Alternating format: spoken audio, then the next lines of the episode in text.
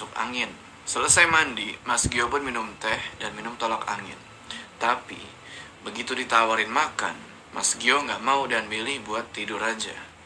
Di kamar, Mas Gio udah tidur nyenyak, sedangkan Nia masih nonton TV. Nah, di tidurnya ini, Mas Gio tiba-tiba kayak gigo, kayak masih kayak, hmm, hmm, kayak gitu-gitu, sampai bercucuran keringet ngigonya.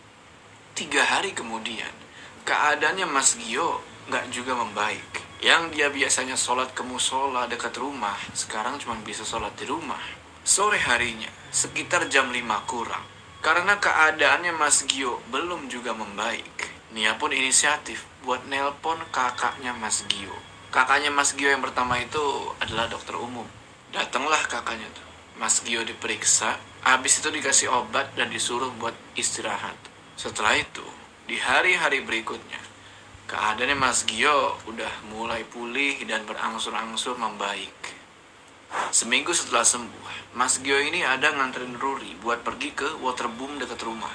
Karena dia bilang lagi pengen berenang.